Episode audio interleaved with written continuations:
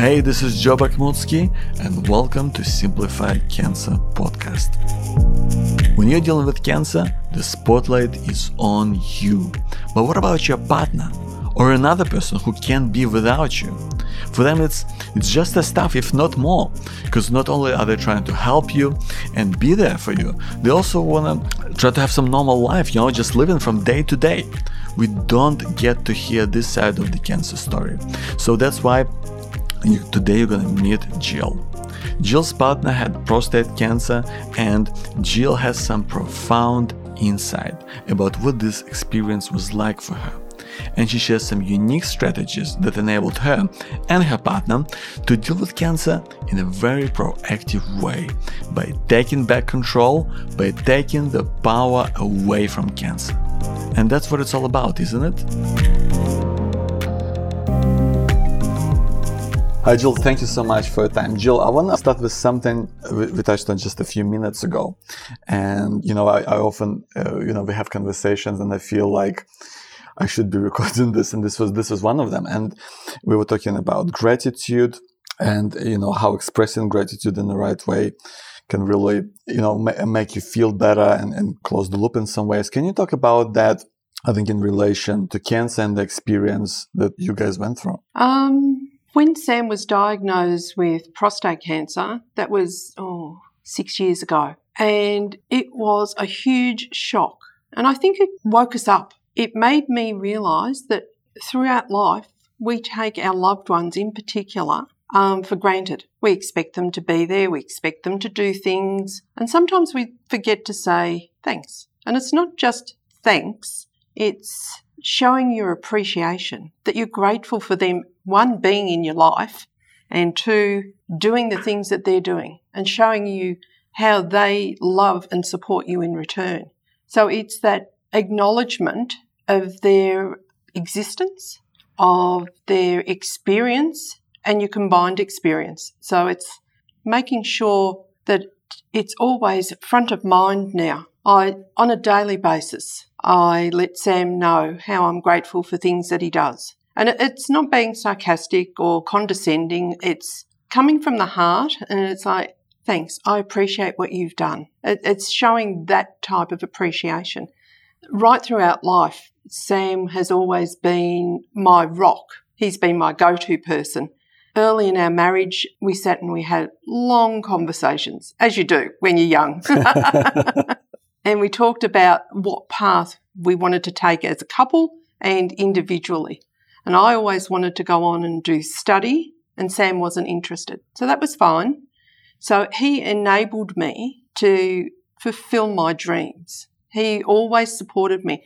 We've got three kids, and when they were younger, Sam became their primary carer at one stage because he was working shift work. And it's like, thank you for doing that. I appreciate that.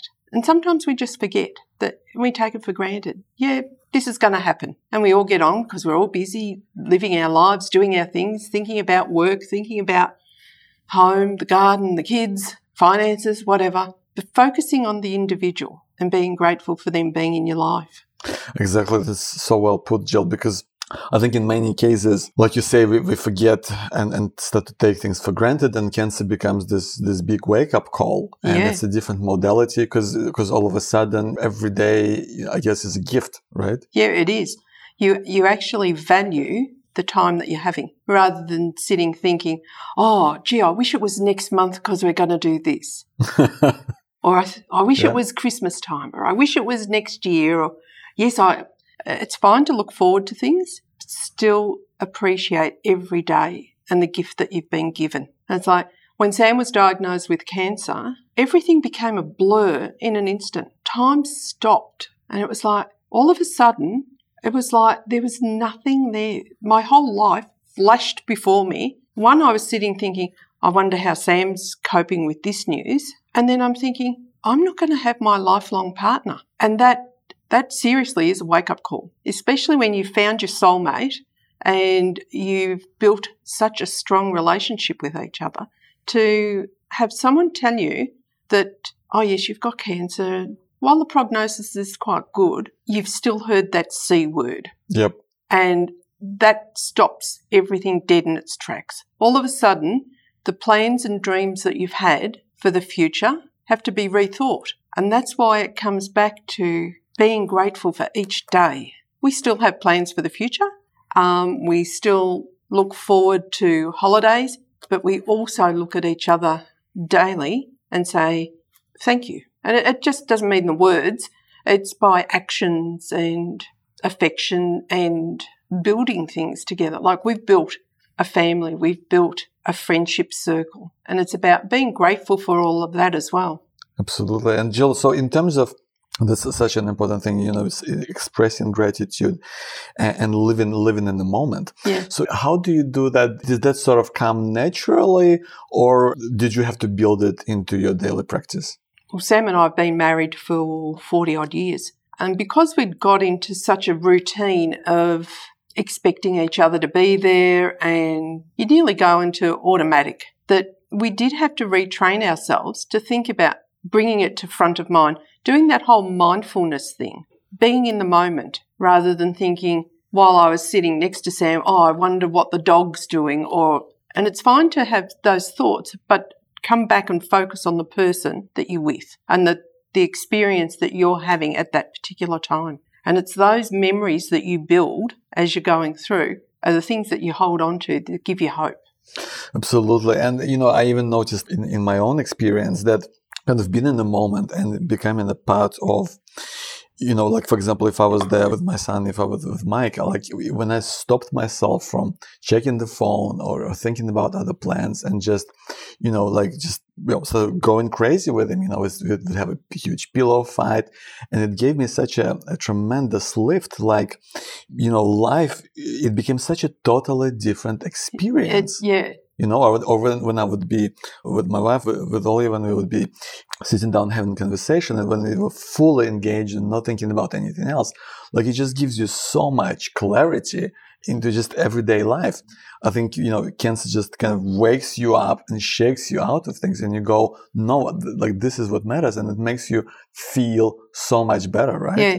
When, when you're diagnosed with cancer, it's nearly like some people look at it as a life sentence, whereas we looked at it as we had opportunities, we had choices. We could sit and be sorry for ourselves and spend the rest of our days worrying about what was on the horizon, or we could choose to experience life and be grateful for the things that we've got and the experiences that we have.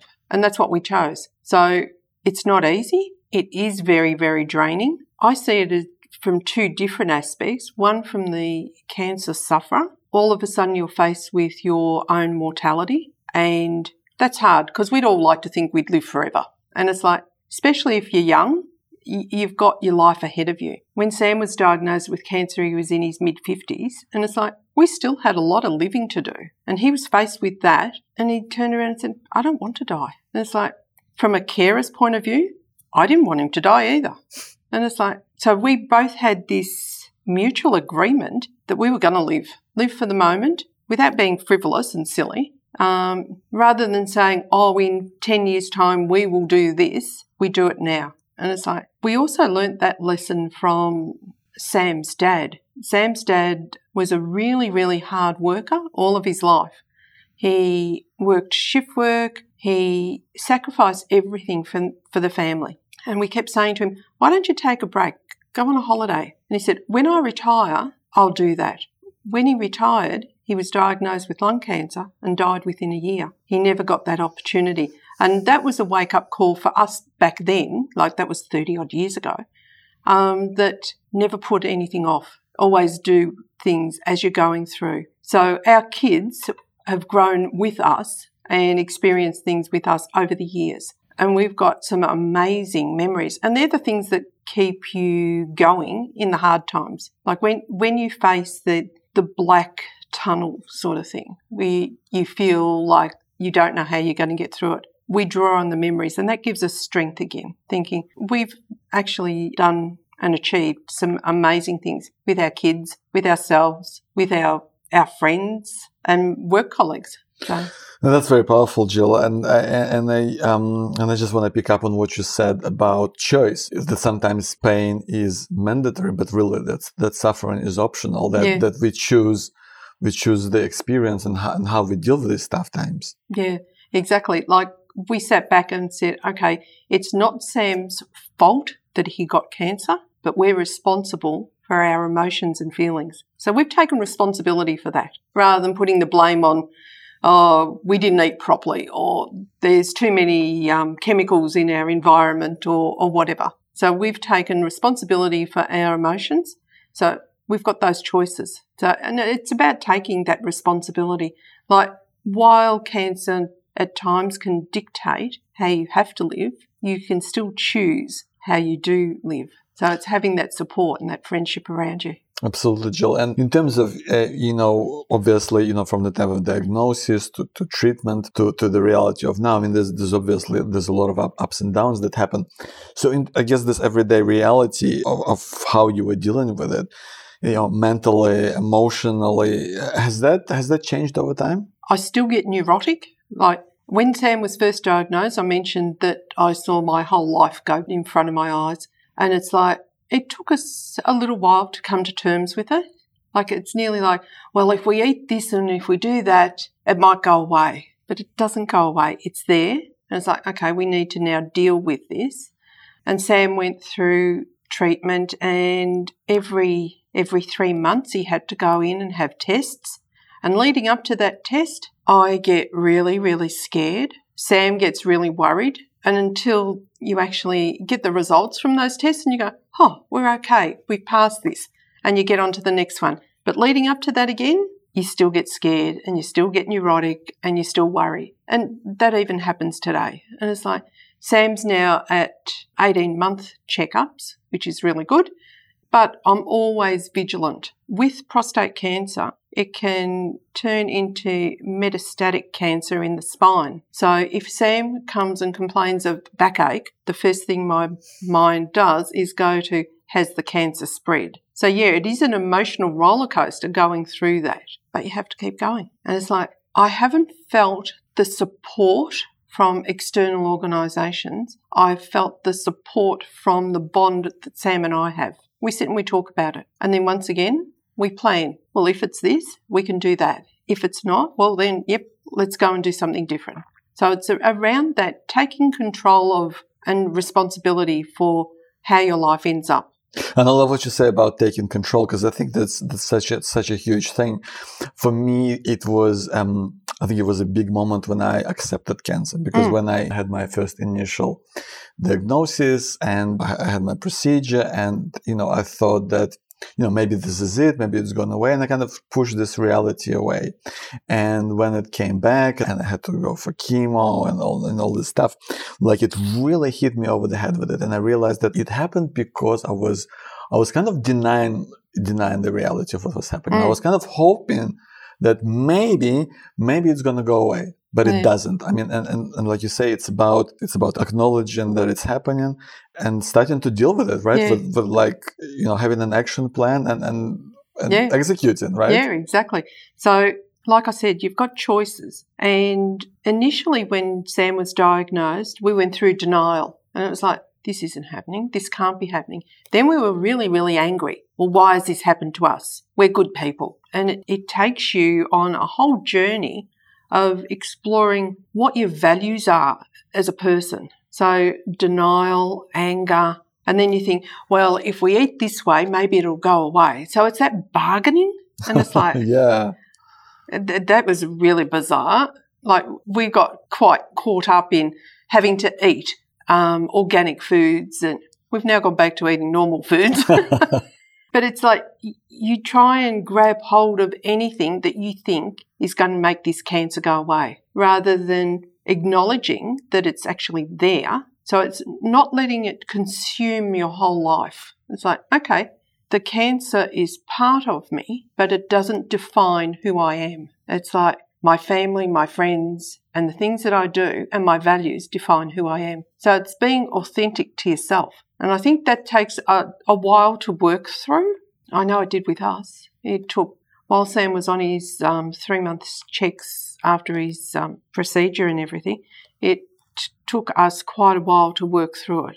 But we were very fortunate that we've got a close family circle and we've got really, really close friends. Some of our friends dropped off along the way. They didn't know how to deal with it because that C, cancer word, is really scary. What's going to happen? Are they going to disappear out of my life?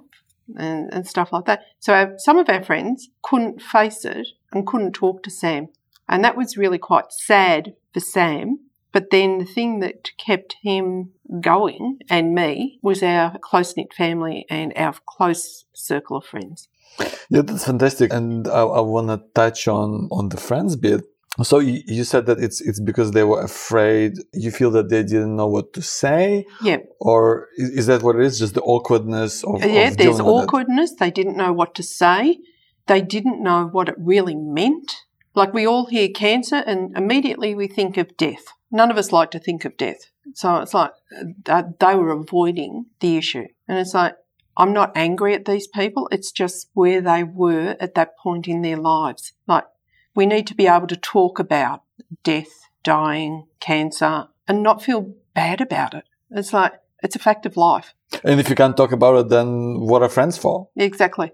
So it's finding that strength and it's having that courageous conversation. So for Sam to sit down with our close circle of friends and especially our kids and saying, I have been diagnosed with cancer, that was like putting it in concrete. It became real at that point. Whereas up until then, it was like there was that denial, oh, it might go away, and that anger that why did it happen to me? But once he actually could sit down and verbalize it and say, it's like, okay. And the kids would say to us, well, what's going to happen? So it's going from thinking about it to having a goal and then that action plan and working through it. And then you actually start to feel like you're in control again. Yeah, Jill, you know, I, I, feel that, you know, with cancer, it's something you just mentioned, like, you know, when Sam was breaking the news to kids. I mean, what often happens is that, and I know that this was in my case when I was going through treatment, that I think that my, my mom and, and my wife were under more pressure than, than I was. And they were really struggling with it, probably even more than I was. Because I guess the way I see that when you have cancer, like the spotlight is on you. Yes. And, and if you, for example, are the partner, not only do you have to, you know, be the rock who, who supports um, your partner through it, you also have to deal with all this daily life and you have to try to maintain some sort of semblance of normality. So how was that experience for you and, and how did you deal with this, with this whole madness overall? It was very, very draining as you mentioned, the cancer sufferer is in the spotlight, and rightly so. They're, they're the one that's going through the treatment. But I felt I didn't have the support. Up until Sam was diagnosed with cancer, we used to share responsibilities like finances, cooking, cleaning, all of that. When Sam was actually first diagnosed, I took over the finances. I took over all the cleaning. I took over all the cooking. I went to work full time. So that was a strain on me. And there really wasn't anywhere that I felt I could turn. It's like I had to be the strong one because I had to support Sam. And even now, I'm forever vigilant of how he is. It's like I, it's always in the back of my mind. It's something you never forget. And it's like, how are you? Are you okay? And, and thank you for being there, sort of thing. So it's like the carer, the carer needs as much support as the, the person with the cancer, the sufferer. And I didn't feel that there was many organisations or much information for me um, going through this.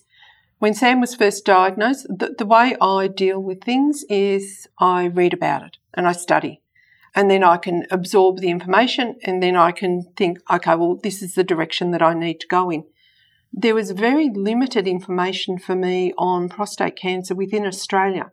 I found American sites and Googled all of that.